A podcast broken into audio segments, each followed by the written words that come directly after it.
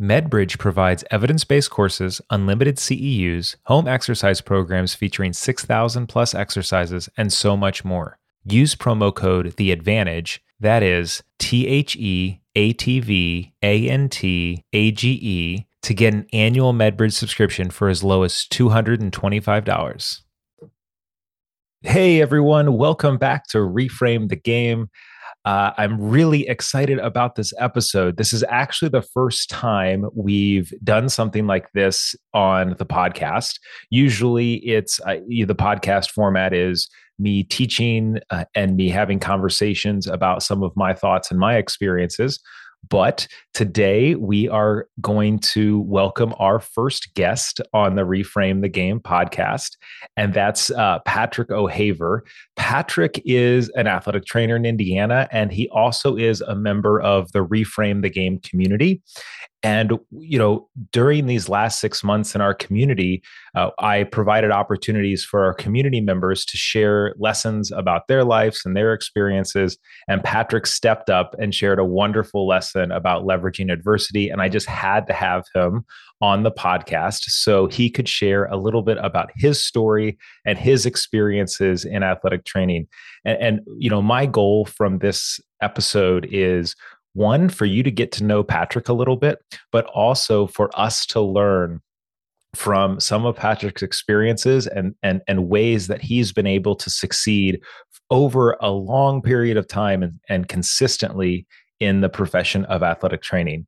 So, uh, Patrick, welcome to the Reframe the Game podcast. Well, thank you very much, Kent. Uh, it's my honor and pleasure to be part of the Reframe the Game podcast and very honored to be the, the first guest. I mean, it's uh, that's great. That's part of that was half of the motivation for doing the lesson was to to be on the podcast because uh, I found a lot of value and insights in the the first two seasons of the Reframe the Game podcast. So I, I definitely want to be a part of this. Excellent. Excellent. So, so how about we start by learning a little bit about you? Uh, could you share with our listeners uh, a little about your background and your individual athletic training journey. Well, you know, I guess you could start at the beginning. Uh, I was not very successful in athletics, um, although I come from a athletically, um, you know, interested family. My father was, you know, he would watch sports on TV, and um, I will there's also a lesson in this too is you know my father was very big on watching purdue basketball. And i grew up in michigan and uh, my father was a purdue grad. He grew up in west lafayette.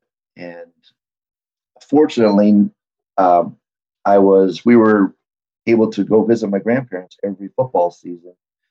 Uh, so we would make this trek from um, Michigan, all the way to West Lafayette for every Purdue home football game. And I didn't know it at the time, but that was a, a great thing. But I was also exposed to that environment. And when I tried out for the seventh grade basketball team, I got cut. And that was, you know, it's like any young kids thing that was kind of devastating. You weren't you weren't a part of that. And my friends were. So I was like, well, I don't know what else. I found out that I was not as good as I maybe thought I was uh, back in the day. So fast forward to eighth grade. Um, I'm uh, out playing basketball in my front yard. My friend comes by and says, Patrick, we need a manager for the eighth grade football team. I'm like, because I had no interest in playing football, but uh, he said, why don't you come out and, you know, meet the coach and do all that? I'm like, okay, well, I, and I'm also very introverted. Also, I don't like to take those kind of step out, out, back in the day. I didn't want to step outside that my comfort zone. So I first dismissed it, and then, but uh, some encouragement from my parents. I'm like, well, you know, you take a chance. So I, I did. I met them, and then that started the the, the career basically. Uh, um, I enjoyed dealing in that. I was in the environment. I was on the sidelines. I had all the perks without the uh, physical uh, exertion and the pain. But and I got I was able to gain the trust of of the uh, coaches and teachers, and I developed a, a, reputation, a rapport, and I was sought out by people. Um, people listening to this, you, you might think like, well, you find that one or two students that you have dealt with in either high school or college, like these are dependable, trustworthy. That was what I became one of those people. I had keys to the school. I, you know, I not personally on me, but the coach would give me his keys. I would be able to do all these things, and they trusted me with it. Then I was ex- uh, exposed in the in the freshman year to uh, our athletic trainer who uh, visited like once or twice in our games, and a coach friend of mine, a coach teacher at the school, who became a friend, I guess I should say, he uh, was always motivating me to that. He found an advertisement for Cramer camps. Okay, so those are people who don't know what Cramer camps are. They are non-existent now, but they are. They were camps uh, at uh, regional colleges that the athletic trainers would bring students from high school in and a three-day, two-night thing and teach them uh, sports medicine skills, taping, wound care, you know, first aid, some CPR stuff. I, remember vividly those things, and you get exposure to the school. So uh, Kent will be impressed that I did two tours at Grand Valley State University, Cramer Camp. So, uh, and then, uh, you know, so I was able to help my athletic uh, at the at the freshman level, and then I got called up to the varsity when I became a sophomore at the school to work with the varsity and the athletic trainer. She visited twice a week, and was games on Fridays, and so I had all this nice knowledge. I I even uh, I can remember vividly uh, getting uh, Arnheim's I don't know maybe fifth edition and looking at it in the library and looking at all these techniques and all this information and stuff. And it it, it was uh, and my my my colleagues, my friends, uh, were also like, "Wow, you could really help us, Patrick," and all that. So I found my value and satisfaction helping my friends. So continued on through that. I basically made that decision to be an athlete trainer at freshman year high school. I enjoyed it. I enjoyed the the uh, the pageantry, you know, the Friday night lights, the, the, you know, I can still, it's, it's corny now, but I remember when we had our first freshman football game under the lights, you know, and I was like, ooh, you know, here it is. Um, so, uh, continued down that trail and, uh, you know, went to a, an advanced Cramer camp in Virginia, uh, College of William and Mary, you know, I'm not, you know, in retrospect, what was advanced about it, they just they expected you to be able to tear tape for the most part, and you just kind of reinforced your skills and you know did these things. Um, so senior year high school, you know, I you know senior and um, I've, I've seen some things, and you know the the athletic trainer at my school was it was an outreach athletic trainer similar to how my job is now, but she was basically in the clinic more, and like I said, come out to school. So I was the person, and I I this is before cell phones, before email.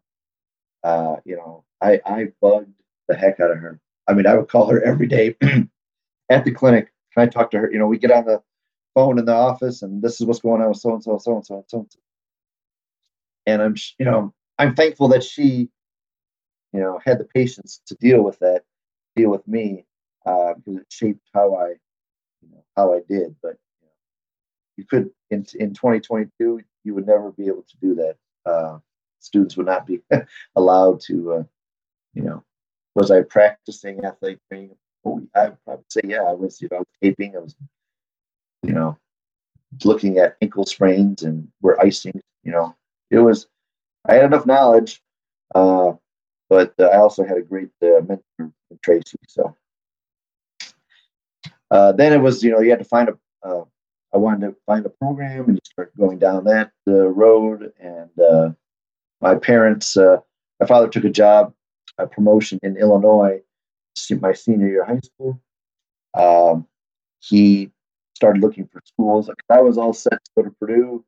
You know, um, I had talked to Dr. Leverenz. Uh, had a phone interview. You know, that was a scary thing. A phone interview with him, uh, and you know, for those people, Purdue was a curriculum-based program, and that you had to apply to get in, and you had you. you know, although you know, I was all excited to go to Purdue, uh, but I also kept my options open. I went to, to Central Michigan, visited with those folks.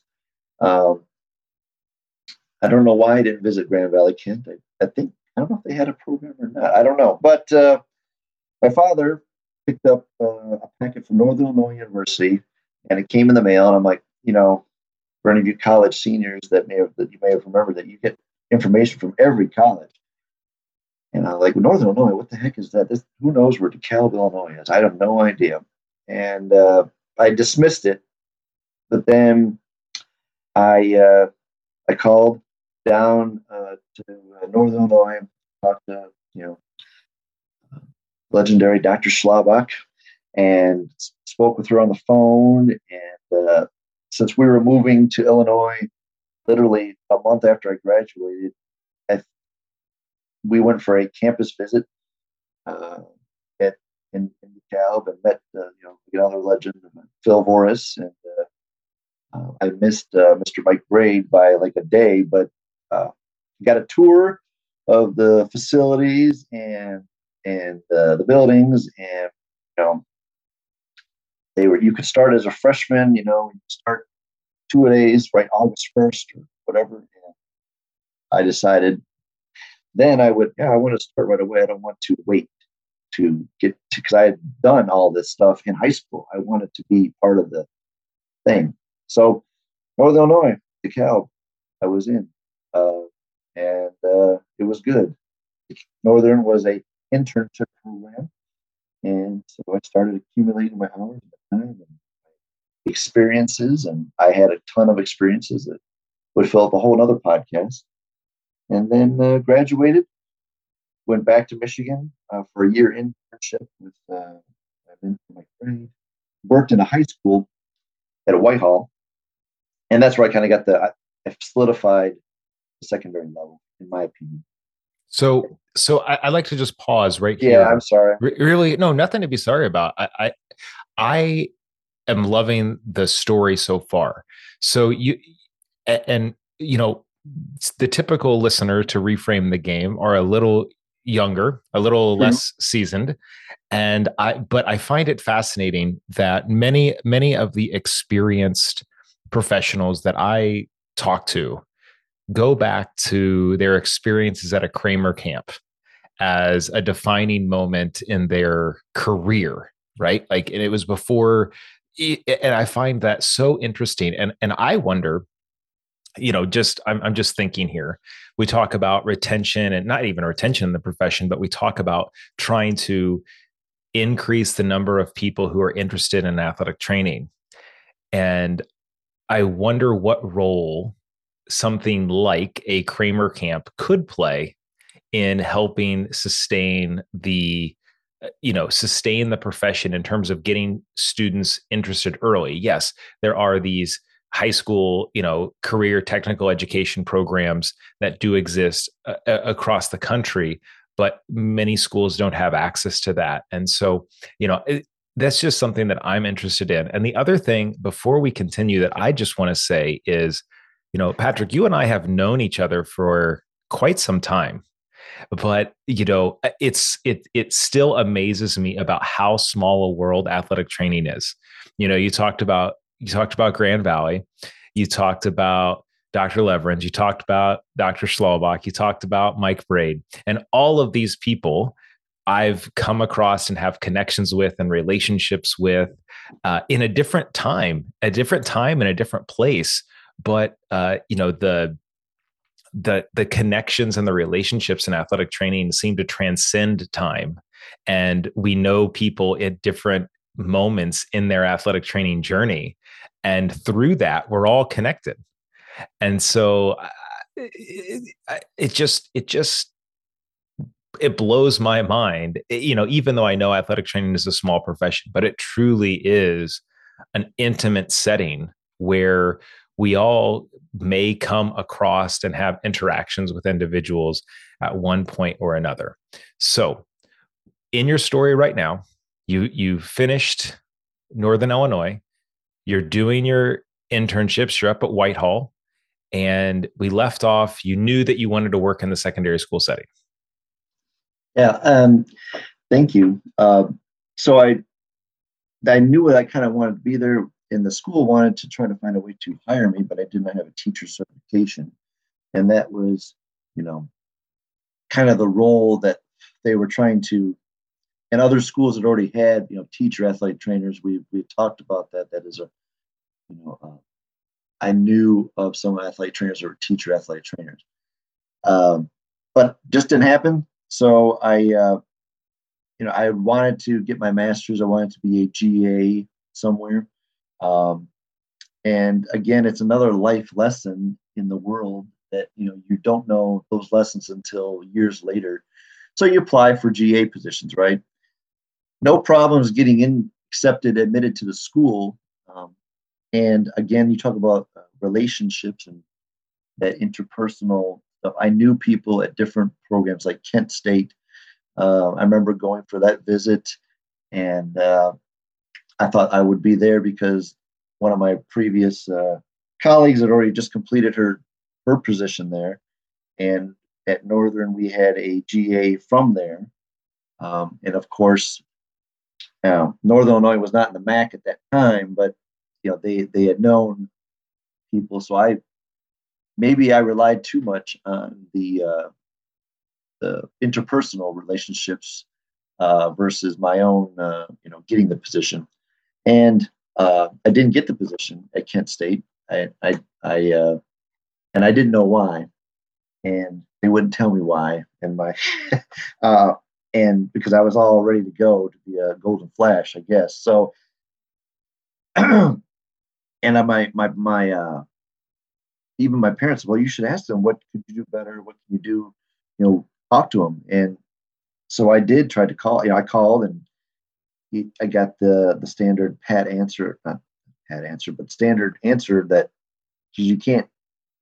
If they don't know what to say, they just say, "Well, you just didn't meet our criteria. You know, we're sorry, but you know, there's nothing you really could have done better. It's just you just didn't fit our position." I'm like, okay, well, so darn. So um, yeah, interviewed at Western Michigan, a lot of Midwest places because I thought I would stay in the Midwest.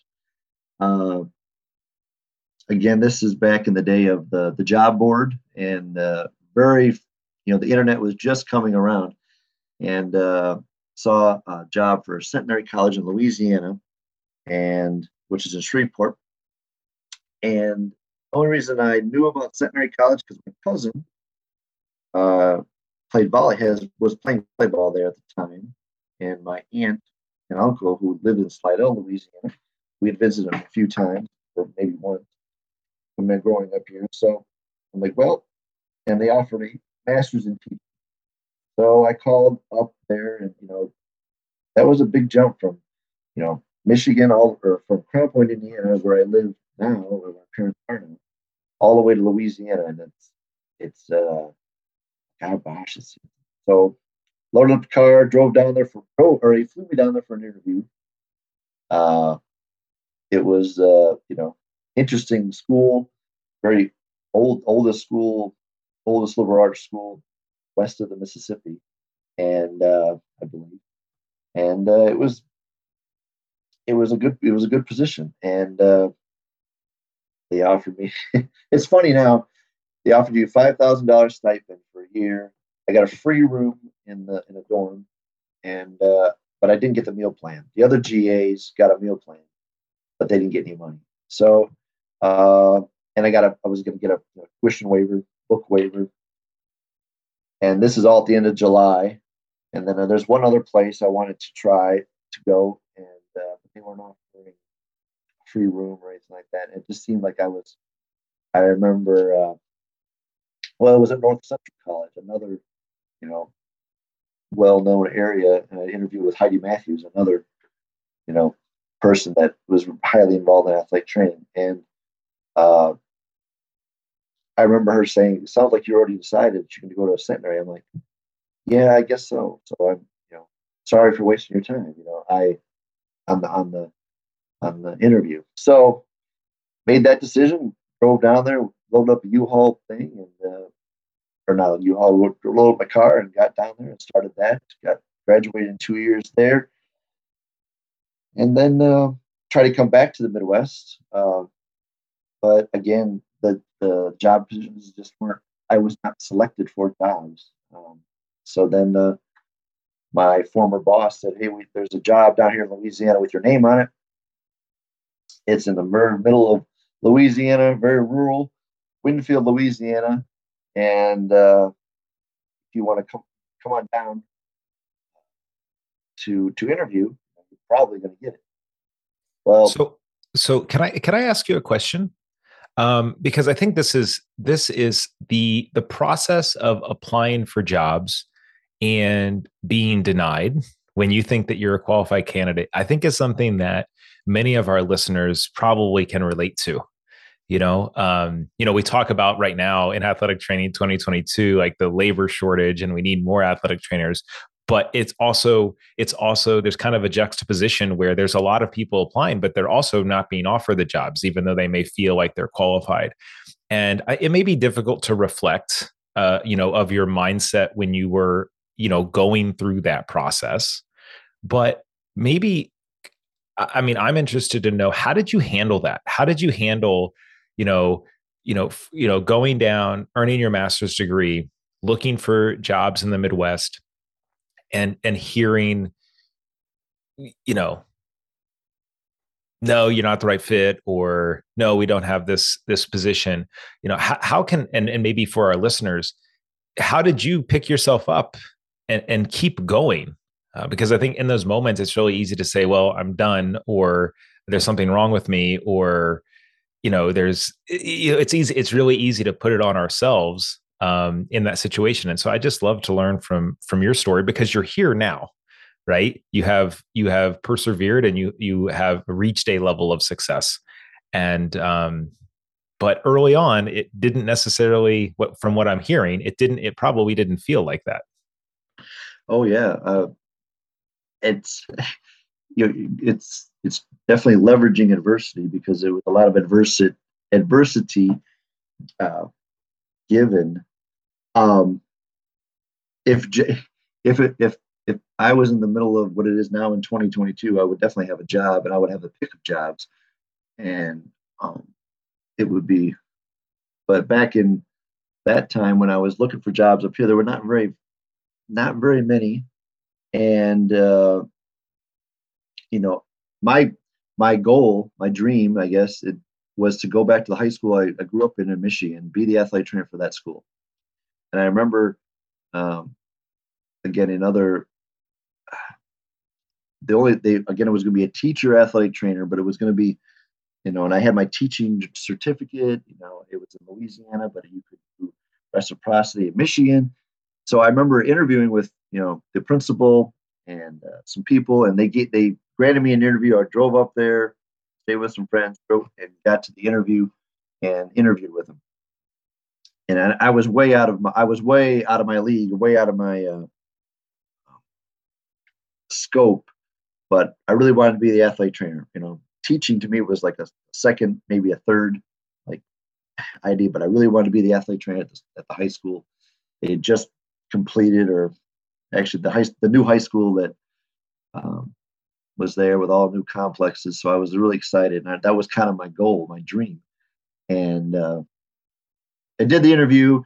You know, I thought I did okay. Again, maybe I thought a little bit. Uh, I don't know if it's hubris or maybe you could think of a different word, Kent. But uh, hey, I was an alumni of this institution. I was coming back. I was, you know, I wanted to do this job. Uh, I wanted to be the athlete trainer. You know, this is what I wanted to do. Um, and I remember, I can remember vividly the uh, the call he called the, the place I was staying with a friend, my, my the principal, and he said, "Hey, listen, Patrick, I just want to let you know that you know we're going to go in a different direction. you know, I appreciate you coming up and I appreciate you know, your interview, uh, but we're just, you know, I can't remember the exact verbiage. Basically, you're not going to get the job. so um, I'm like, okay, well, I appreciate the call, you know. And I was so I drove home, you know, not devastated, but disappointed. And how do I, you know, how did I, you know, re-leverage that, you know, uh, in the the current world? Um, I just kept looking for other opportunities, and it. Uh, so then, you know, you're living with mom and dad in Crown Point, and it's late. It's July slash, you know, getting to June, July, and uh, you know, I went to the NATA, and I want to say NATA that year might have been in Indianapolis, and that was back in the day when the job board was full of jobs, you could look at different jobs on the board and uh, apply. And I don't, I don't think I, I didn't get called for any interviews at NATA. um, but the job board was uh, was big. So, and then so you, I'm getting pressure from the, the parents to move out, either find a job or move out of the house or what have you. And um, so it's very, you know, interesting in my life. Things seem to happen to me. the opportunities arise when you least expect it, but they also arise at a time when you either it's the the crunch time. Every opportunity is the end of July. So it's which, you know, at the time of this recording, it's second week of August. So people are they need the athlete trainers. So you you have the leverage. So I, like I said, uh, so I was like, well, I'll go down to Louisiana and uh, interview for this job. And you know, basically, I was the only applicant. You know, I was and I was number one on this because I know how Louisiana is and how hot it is, and off we go.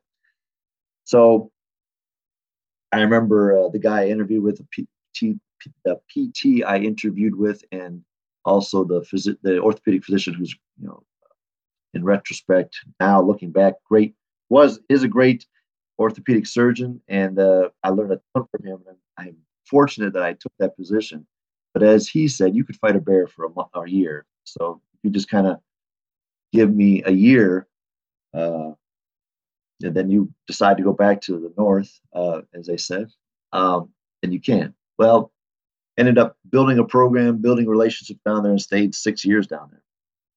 And then things started happening again. I interviewed with, uh, I came up for a visit, interviewed with uh, John Doherty um, up here in Northwest Indiana, and uh, he said, "Hey, I don't have any positions before you right now, but I'll keep your name in mind in case something comes up. And would you be interested?" I was like, "Yeah, sure." And uh, I was busy working. Now, now we had cell phones. He called my cell phone. I'm in the middle of practice, and he goes, "I had a mass exodus out of my company, and I'd like to offer you a position." And uh, but I was in the middle of football down there in September, and I'm like, "Well, I can't get up there until probably Thanksgiving." Because I respect that. So uh, we did, and uh, end up uh, interviewing again, getting uh, uh, chosen for uh, Highland High School or Lake Central. And um, I, I uh, a friend of mine wanted Lake Central back, and I, I so I said, well, sure, I could. Highland was nice, and again, another decision that you don't know the far outcome of until later. And uh, Highland's been a great, great, great opportunity, and great people, and great. Uh, so I've you know learned a lot there, and I've been there six one of 16 years now. So it's weird how and interesting how life works out that, but how to leverage that adversity. I I just kept going and, and kept I had my network of people, like we just talked about, um, looking for positions, keeping, you know, the and they would keep you in mind for, hey, I need an athlete trainer for X. Well, I have somebody looking. You know, this was back before Facebook, back before social media, really, you know, back before text messaging. Cell phones were just coming around. So uh, it wasn't easy to, but you would just call and say, hey, you know, uh, Mr. Braid, I'm looking for a, you know, I'm, I'm open for a position if you have anything. Phil, uh, you're your network, your community network, your your college networks, your alumni networks uh, would do that. So that's how we, and they knew. I love that. I love, I love your message. It's so simple, but it's probably one of the, at least for me, one of the most difficult challenges I face on a daily basis, and that is to keep going, right? To to to hold the line, to keep moving forward one step at a time when especially when it's hard and uh, so I, I just want to highlight that because i think there are so many people who can benefit from the lesson of keep going. Just keep putting one foot in front of the other especially when it's hard. And i love you know I, I got a little chuckle when your the orthopedic physician said you know anyone can fight a bear for a year. And you know sometimes we're in these positions where um where it may feel like this is really hard or or or uh, I'm not the most qualified or I don't really know what I'm doing, right? Or like I don't know if this is where I want to be permanently. But through that, you mentioned that you you were able to build a program, you were able to gain some great experiences, and all the all the time at, at, during that whole period of time, you were also maintaining your network of colleagues and athletic trainers that were you know in the Midwest. And I think this is one of the lost arts of healthcare right? Especially in the age of social media. You know we see on twitter or instagram or facebook or insert social media people saying hey i'm looking for a job. Does anyone have anything?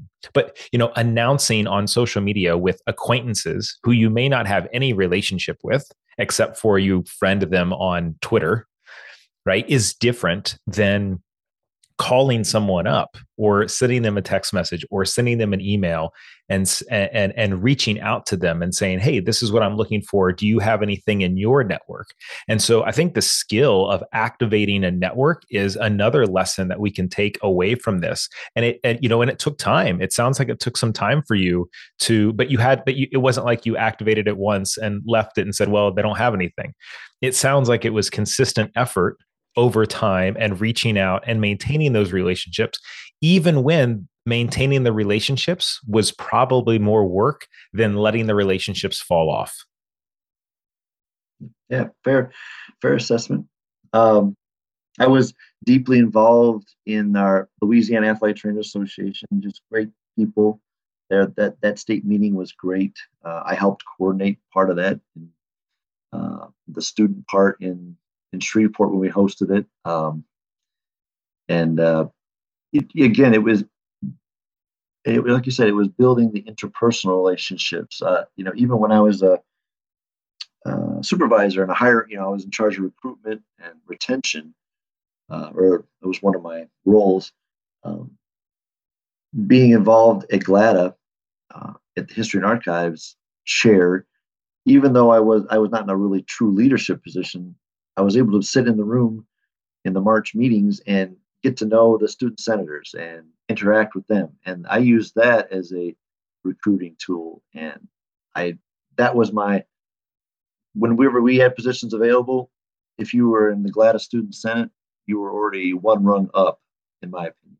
Or you would, uh, if I had interacted with you and you were interested, you were you were you know definitely on my radar for future positions. And I would, if we had a position available, I would seek you out if you were interested in the high school uh, setting or one of our our roles. So I feel the big uh, connection is interpersonal. So I was, you know, it was interesting. I was involved in SEATA, which is District Nine, when I was in Louisiana, and you know, again, you know, I I left GLATA slash District 4 for about 10 years, but I still kept in the relationships with them.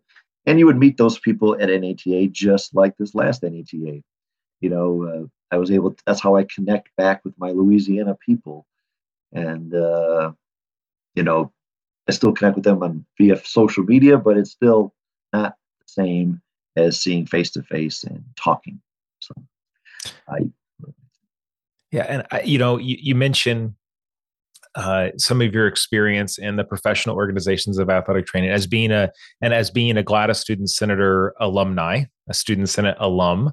Um, I, I definitely connect with the message that you're sending. I know there's been a lot of conversation on social media, a lot of conversation within the, the professional organizations of athletic training about what the value of these organizations are.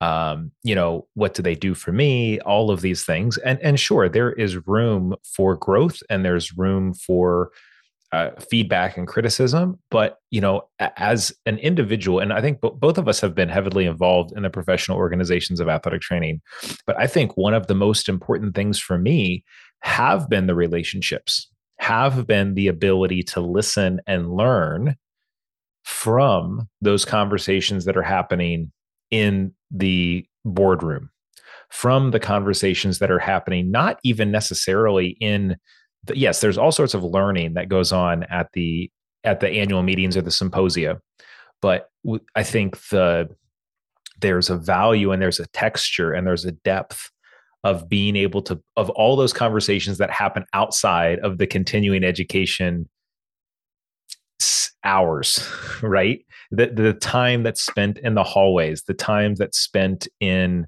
you know in between the time that's spent getting dinner or getting a drink or just getting coffee in the morning with other individuals. And again, I think as we, and I think this also goes into the engagement of the engagement of athletic trainers in the professional organizations, right? It provides us a common purpose to bring our talents and skills together. And I, I think, again, you know, we look at some of the things, some of the conversations that are happening collectively in the profession, at least on social media. Maybe social media isn't the best representation of what the whole conversation is, but there is a lot of divisiveness and a lot of co- what appears to be conflict in in this space and may, maybe it's the pandemic maybe it's social media maybe it's a maybe it's a combination of the job market maybe it's all sorts of difficulties that are coalescing, but we've also not taken steps to get back to defining that common purpose. And I, I, you know, and that's one of the things that I admire about you, Patrick, is that you have been ever since I've known you from my time on the GLATA's Student Senate. I was the Michigan, I was the Michigan Center. I think you were in the History and Archives in Indiana at the time. So different states only, you know, got to engage with you. I think it was the GLATA 50th anniversary. I, oh, was that in Fort Wayne or uh, Detroit or somewhere? Or I don't know what it was, but you were in charge of something to do with creating this video and this DVD. Like I have this like packet, yeah. right? It was, it was, the 40th. Okay, it was the 40th. I, am a decade off, all right, but it was the 40th, and and um, you know it was it was just a moment where again i talked about this earlier but you bridged athletic training in time and space right and i, I don't even remember where the location was but Uh, maybe it was in toledo i don't know but the, when it used to travel around right it was the 40th anniversary and i remember distinctly meeting you and having conversations with you about the process of attaining these photographs and then the team working together to actually put it into a digital product and to be able to print your own not print but record your own dvd was like a huge technological advancement right? We were just like finishing burning cds and now we had this dvd and I, it's it's around my house somewhere. Um, but that's you know that's how i got to know you initially when i was a student back in 2007 2008 um, so eh, when when I have opportunities to talk to more seasoned athletic trainers, I don't know if I'm seasoned or not, or I'm just like kind of salty, but you know, I don't know where I fall in this. I still think of myself as a young athletic trainer, but as I talk to people who are more seasoned than me, who are heavily involved in the professional organizations, I was wondering if you could share like why and how did you get involved initially and then also why did why have you chosen to stay engaged, not just as a member, but as a member of a, of committees and uh, you know volunteer your time, energy, and efforts? Mm. So stay involved, stay get involved with like the GLATA, NATA, stuff like that. I I guess um, although a quick aside, the 40th was in Toledo and I was in Louisiana at the time. So, but in 2007, we met and I think it was just sidebar conversations and we talked about things. Uh, so, uh, but, uh, and I, maybe I gave you the DVD or something because I we had a ton of them as history archives. But anyway, that's an aside. How do I get involved? I think it has to deal with, um, you know, my, my uh, undergraduate education in Northern Illinois. Um, Phil and, and Mike Braid Bill Morris, and Mike Braid, you know, they were big on um, you know taking students to the to GLATA to the Illinois Athletic Training Association, the IATA, because they knew that's how you build a professional network. This is again before social media, so this was the real social interaction media, and you would meet people that could potentially get you a job um, when you graduate at a social event at perhaps a local establishment or a social in the symposium. And back in the day, there was no GLATA's student program. So you had to go into, uh, and they always made sure that, you know, if you're going to play hard, you better work hard. And, you know, just because, you know, go to the eight o'clock lecture or whatever, if you were out doing, you know, engaging in social interaction, at, until a late hour, you should be up doing those things.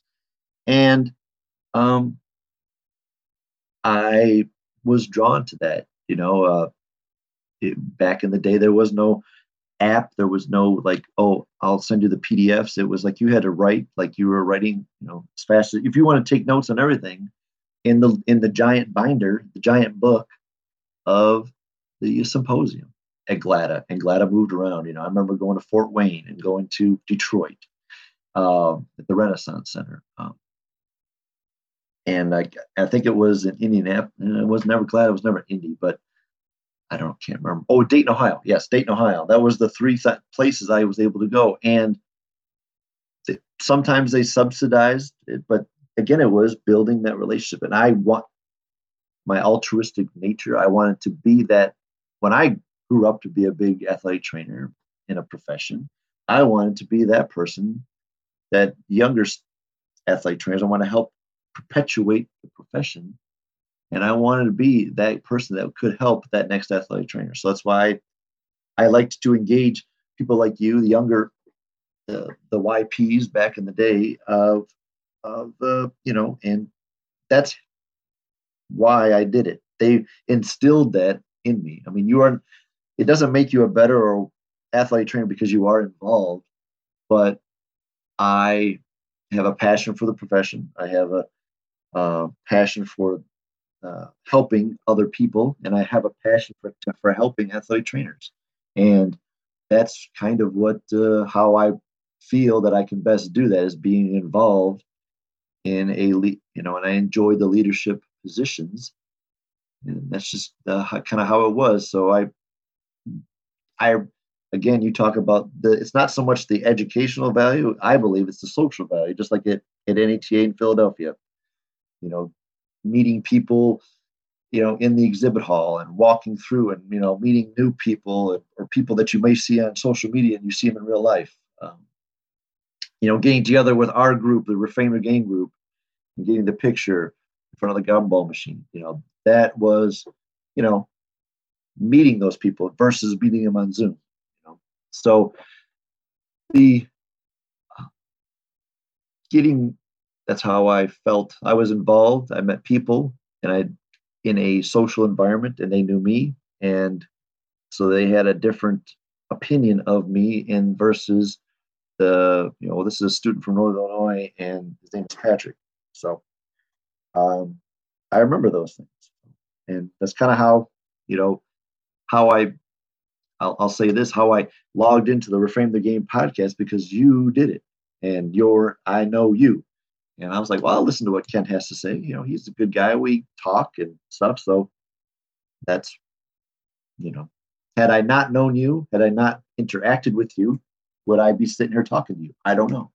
Maybe, maybe not. So, but. right. That that's such a, you know, the the again going back to the connections, going back to the fact that athletic training relationships transcend time and space. Uh, you know, I, you know, as you're talking about your experiences with your educators and going to conferences really early on in your career and being engaged in that way and having that instilled and you know if you're going to if if you're going to engage in the if you're going to play hard if you're going to engage in the social events you have to go to the learning events and again like it's this like timeless wisdom that uh you know that gets passed down from athletic trainers like i had a i had a mentor early on in my career when i was a student and i attended my first I don't know if it was my first, it wasn't my first MATS meeting, but I think it was my first uh, GLATA meeting. And uh, he said, if you're gonna if you're gonna hoot with the owls, you got to soar with the eagles. And essentially, if you're going to stay up all night and you're going to socialize and you're going to engage in some of those conversations, you got to be able to get up in the morning and have the discipline to engage in some of, eh, you know, and be a professional, right? That that's what being a professional is, you know, is is you know yes you can enjoy your life but being a professional is doing some time, some things when maybe it's easier to sleep in or to say oh i'm really tired or you know i had too rough of a night or whatever it may be. So I, again i find that connection to kind of the timeless wisdom of athletic training and engagement. And i love how you talked about that the added value of continuing education events particularly in a, in the digital age is not so much the content. Yes, obviously the content is so is, valuable and and we need to be engaging in it from a perspective for our licensure and certification and any other regulatory requirements that we have. Uh, but also the social component or the you know if you don't want to call it social you know you, you could also call it the interpersonal component like the piece of actually connecting with other humans and you know being able to find your job at you know find you know connecting with someone and then at the end of the meeting having a really good or having a really strong lead on a job.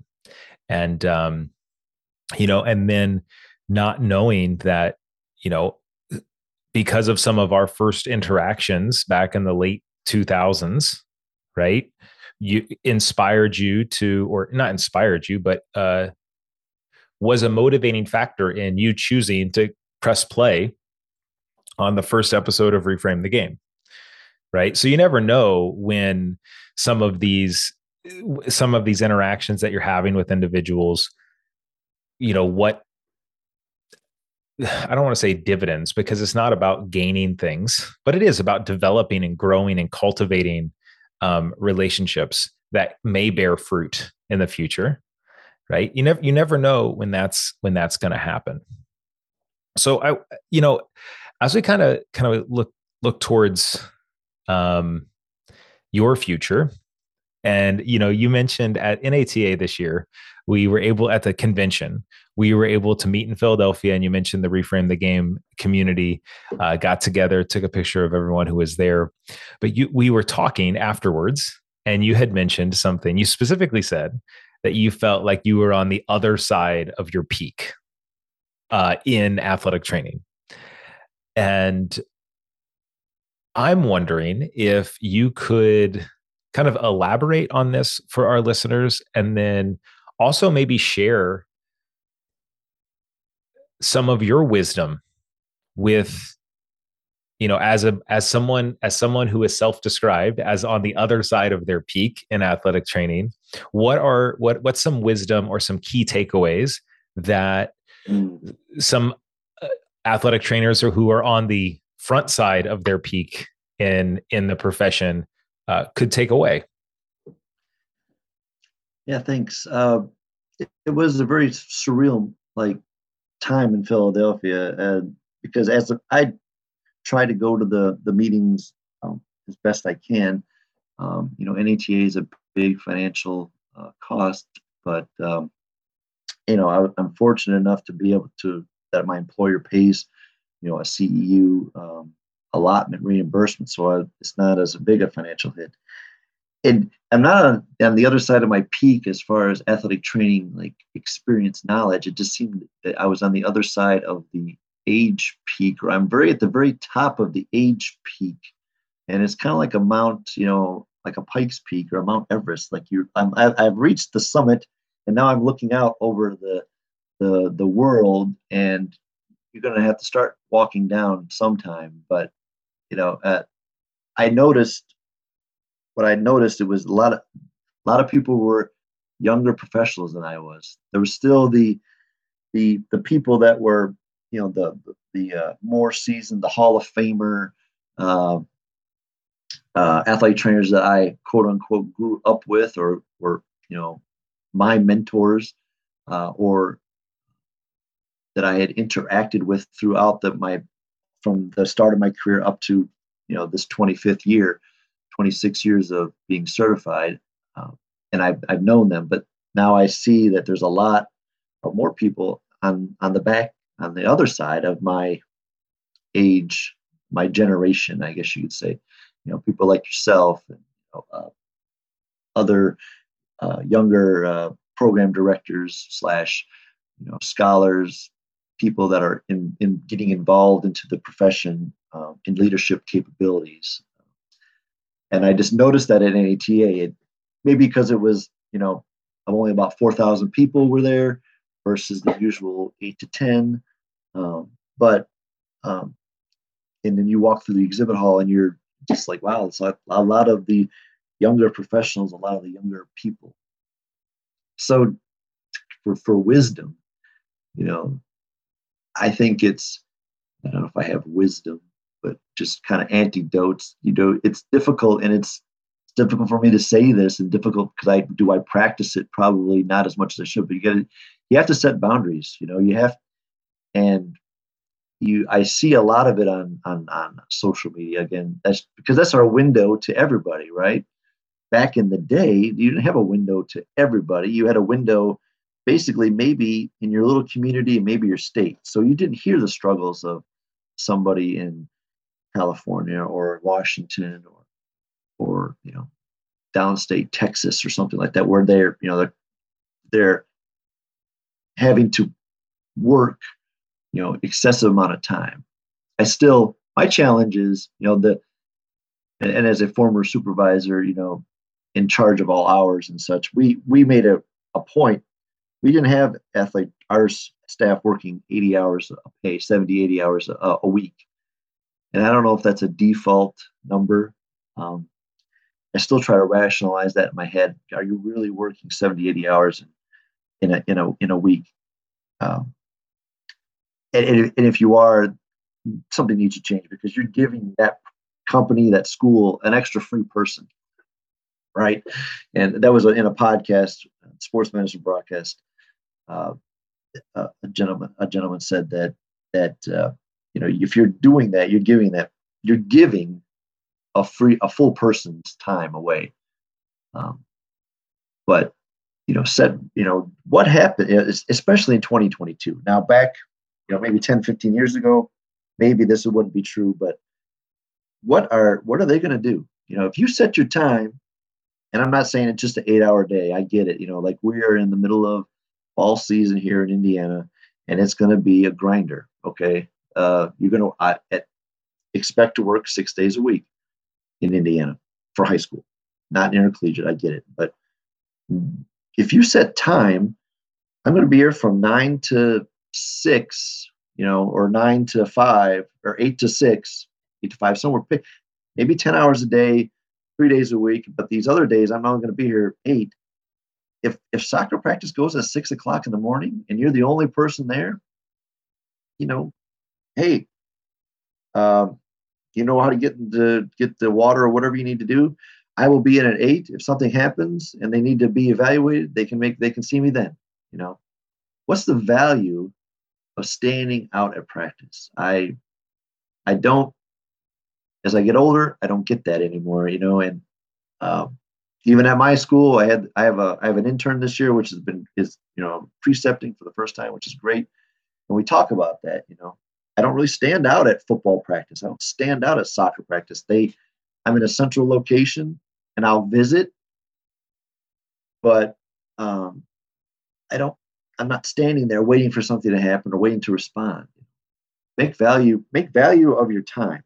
And if I know intercollegiate, you know, they have requirements that you have to have somebody there, but I don't know if there's not somebody there, can they not go? Can they? I mean, and if you can't make it, you know, because it's outside of your hours, they need to maybe change it. Maybe it's a facility thing.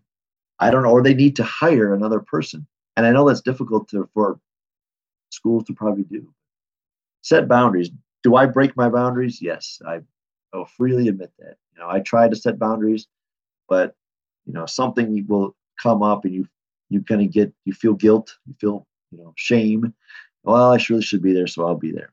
But I, you know, I I have a great administration at my school and he also supports that and i so we you know we don't unless it's an emergency we're not texting on sunday. We're you know or texting after seven o'clock or def, i'm definitely not calling him unless it's an absolute emergency after hours you know or on a if it's a low priority thing but i want to make a note of it i'll send him an email. That's what i tell him. I was like listen if something i need to talk to you about i'll send you an email. You can open it or choose not to you know after hours. Same thing when I worked as a supervisor. I didn't open my hospital email after 5:30 p.m. because if it if it was or check it because if it was something that I that was a an issue, it's still going to be there at eight o'clock in the morning or nine o'clock in the morning, and I don't I want to be able to sleep at night without having to agonize about it, you know, or think oh I'll try to think all these scenarios. So set your boundaries. I would love to, you know, hear of an issue where you know if you're working 70 hours a week and you set time to to crank that down to 55 60 hours a week during our peak times.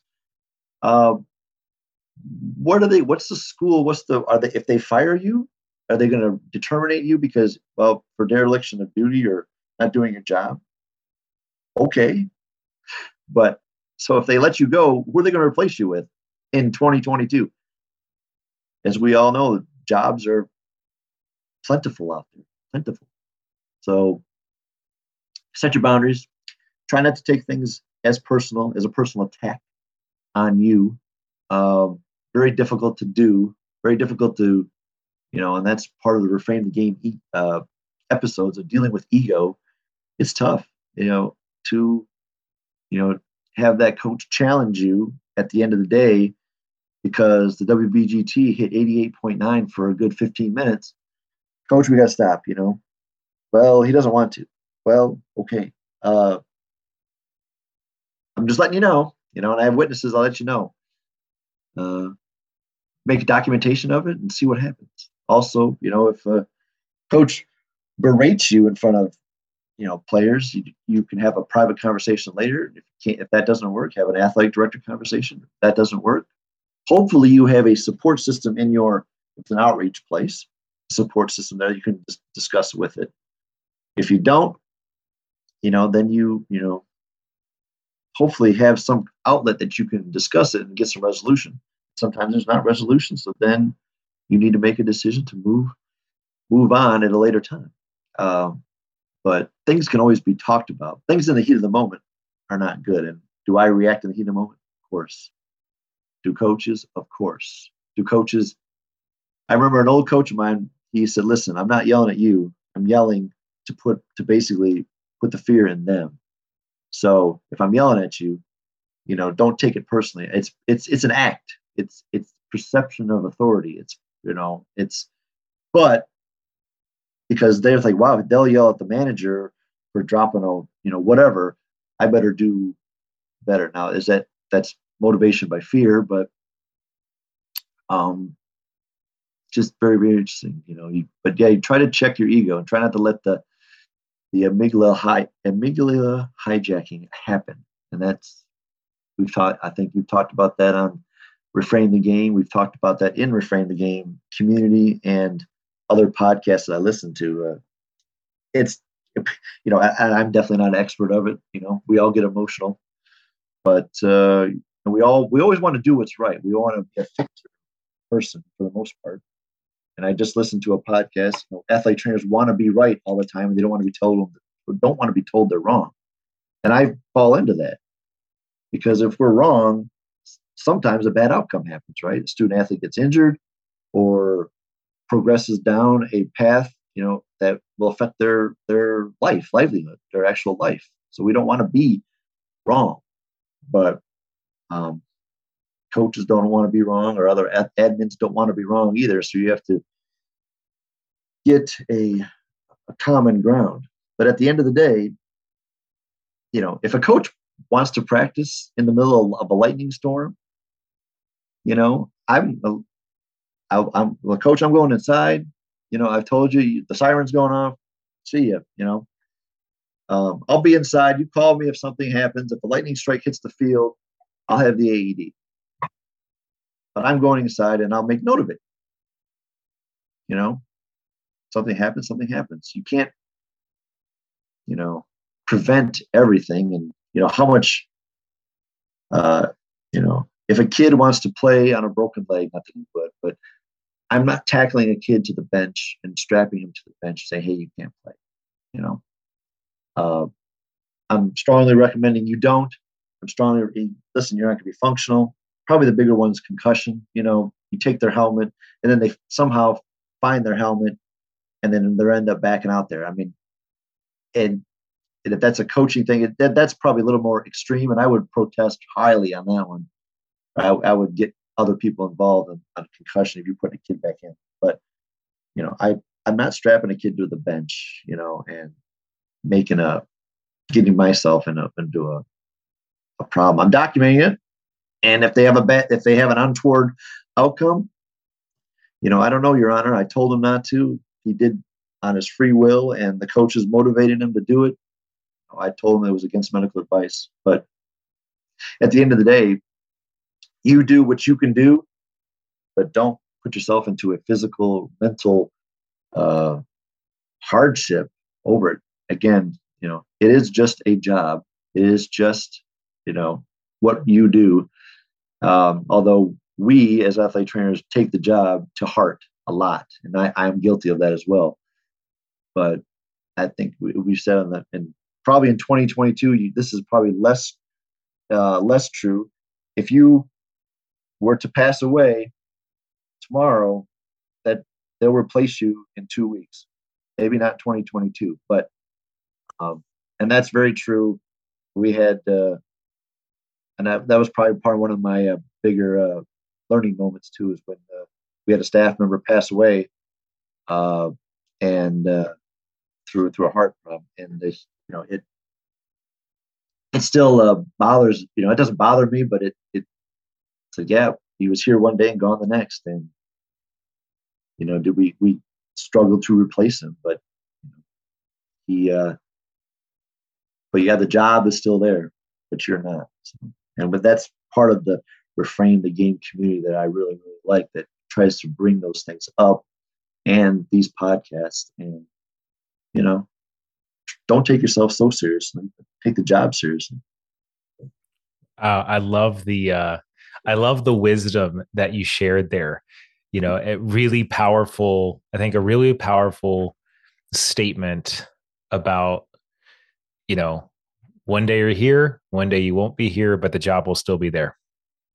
and uh, I think we all are humans. And this is one thing that I try to tell other people. And I think that you were you, your message was consistent with is that we are humans who have the occupation of being an athletic trainer. And we may have this occupation of athletic trainer for this period of our life. We we may not even have this occupation for our entire life. Right? But and so, you know, as you said, it's just a job. And we need to keep that into context and you know your experiences with boundaries and your experiences with patient-centered care and values you know you know we we often put ourselves in emotional hardship or you know emotional distress when our values don't align or the medical values don't align with the patient values or the familial values and there's really a lot of wisdom in being able to separate those two things and understanding that as athletic trainers we aren't superhuman. We like to believe we're superhuman but we are just human just like everyone else. And there's a lot of things we can't control. And so as we kind of wrap up this episode i'm going to start a new tradition. So Uh, I, am going to try to come up with a oh, I, with a common question to ask every guest when we do an inter when we do it when I do an interview style episode. So, and the the idea here is that there's no right or wrong or better or worse response. Simply to gain others' perspectives on a common question. So, the question I have for you is what does reframing athletic training mean to you and what does it look like? Okay. Interesting question. I do want to put in one little thing about relationships. You can giving dividends or fruit at the end. There's several. I've had several students become athlete trainers in my career at Highland, and uh, not knowing, but they were never students with me. So I, it's very interesting to see those people become stu- athlete trainers. Um, and I feel that I've, there's a little part of that. So that kind of goes back to the relationship building and professionalism. So, um, and I, it gives me a sense of pride for those students to be athlete trainers. So that's just interesting. Reframing the profession, reframing, uh, and that's uh, very interesting because it changes over time, right? It changes. Like you think the profession has gone through so much in the during COVID, uh, uh, from what it was, you know, five years ago till now. You know, the profession. There are, and I, I did participate in the the talk at the NATA yesterday. We talk about the AT shortage, if there's really a shortage, or if they're just athlete trainers that have moved into different positions and they they keep the credential because they they uh, they, uh, they are dissatisfied with the athlete training their current position, or is it a pay issue? Because I know of three athlete trainers that are locally that are not practicing athlete trainers, but they may still have the credential, but they are not doing practicing athlete training. Reframe the profession. Uh, I think that we've talked about it the whole time, you know, uh, through this whole hour podcast, you know, it, building relationships. Don't be afraid to interact, to talk to people in face to face versus over Twitter versus over a social media platform. Engage. Uh, again, set you know, I to refrain, to reset, to uh, set boundaries, to uh, again uh, take care of your personal self but also you know and uh, check your ego check you know be aware of the ego maybe not check it but be, aware of it. And if you're getting triggered getting your amygdala is getting hijacked try to you know try and it's tough to try to do.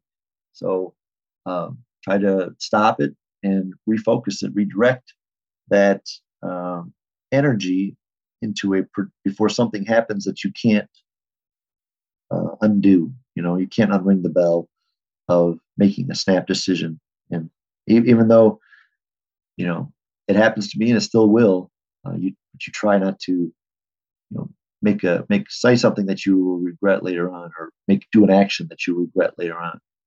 So, what is reframing the, the profession look like? I think it especially now, athletic trainers have all the leverage for positions and, you know, ask for what you want, you know, negotiate for what you want.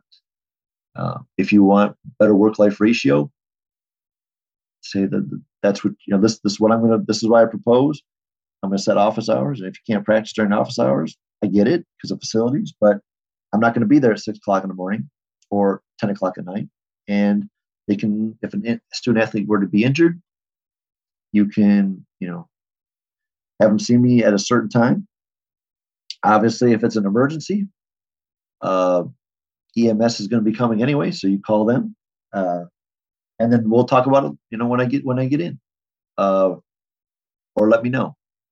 There's nothing. I if you call me at three o'clock in the morning because somebody is, you know, having a tummy ache, what you know, what am I going to do for that person? So setting boundaries, you know, and talking to your employers, your supervisors about expectations and what's a uh, realistic boundary, what's a realistic issue. So that's, and then get involved, you know, in the profession in a way that is productive.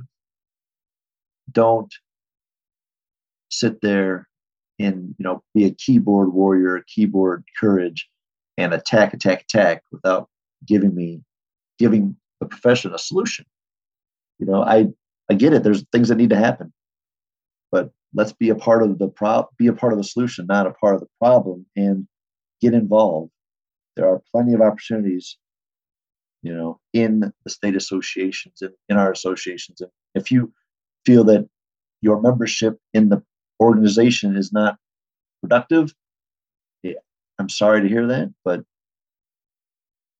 you need to start your own organization? Maybe you do. I don't know, but uh, that's the best thing we have in 2022 is a collective association of national athletic trainers and a collective association of state Indiana state athletic trainers. And you know, there are 11 of us on the NAT, IATA board, and maybe we don't have all the answers, all the ideas, but bring your idea forward and maybe it can happen. But the association is not you know, we talk about that in the reframe game. Just because the NATA is not who you are, it is an association of like-minded, well, maybe not like-minded. Kent's got a better word for it than I do, but common, our common thread is athlete trainer. We have similar goals, similar motivations to progress the profession, right? But we don't all think the same, and that's you know part of the diversity, right? Nobody thinks the same, right? We want to be inclusive of all those people and flesh out what idea, you know, and that's probably part of the, my journey too, is because you have an idea, you drop it into the foundry and it gets melted down and all the stuff burns out. And what you pour out is a relatively, it has parts of your idea, but it amalgamates with other people's ideas. You have this, you know, ingot of idea of concept or idea that goes forward. So and that's tough to lose, you know, because well, my idea I want want to have an athletic trainer in every high school. Get it. Well, but there's other things that have to happen. But at the end of the day, maybe in 2030, there that that's part of the of the reality, but there's other parts that are in. So. Hmm. Well, thank you so much, Patrick. I really loved listening to your wisdom I love the emphasis on relationships and engagements and setting boundaries and really knowing yourself and creating a profession that is that works for you. Right? That's one of the things that I heard throughout your conversation with with me today was you know threads of creating uh, crafting a profession that's yours right and that profession doesn't have to be a professional organization. It doesn't have to be a bunch of people, it's your profession and crafting what that means for you as an athletic trainer. And so, if you're listening today and you've enjoyed this conversation, please like and share and leave us a review. Make sure you uh, spread the word. If you if you have another athletic trainer who may need to hear this or you feel inspired to share, please do that. Help us get the word out about how collectively we can reframe the game and reframe the profession of athletic training and create a profession uh, and, create a, a path for all of us to be an athletic trainer and create the life we really want. They don't have to be mutually exclusive. And if you if if you have anything you any other questions you like to reach out to Patrick or I, please check the show notes uh, and reach out to us. We'd love to have conversations and and really continue the conversation that we had here uh, today, so we can work together to create a better future for us as individuals and us collectively. Advantage is the premier provider of non traditional work, advocacy, and resources while pushing the boundaries of athletic training. Follow them on social media at The Advantage and join their email list for an even deeper dive into all things non traditional and access to even more boundary pushing content.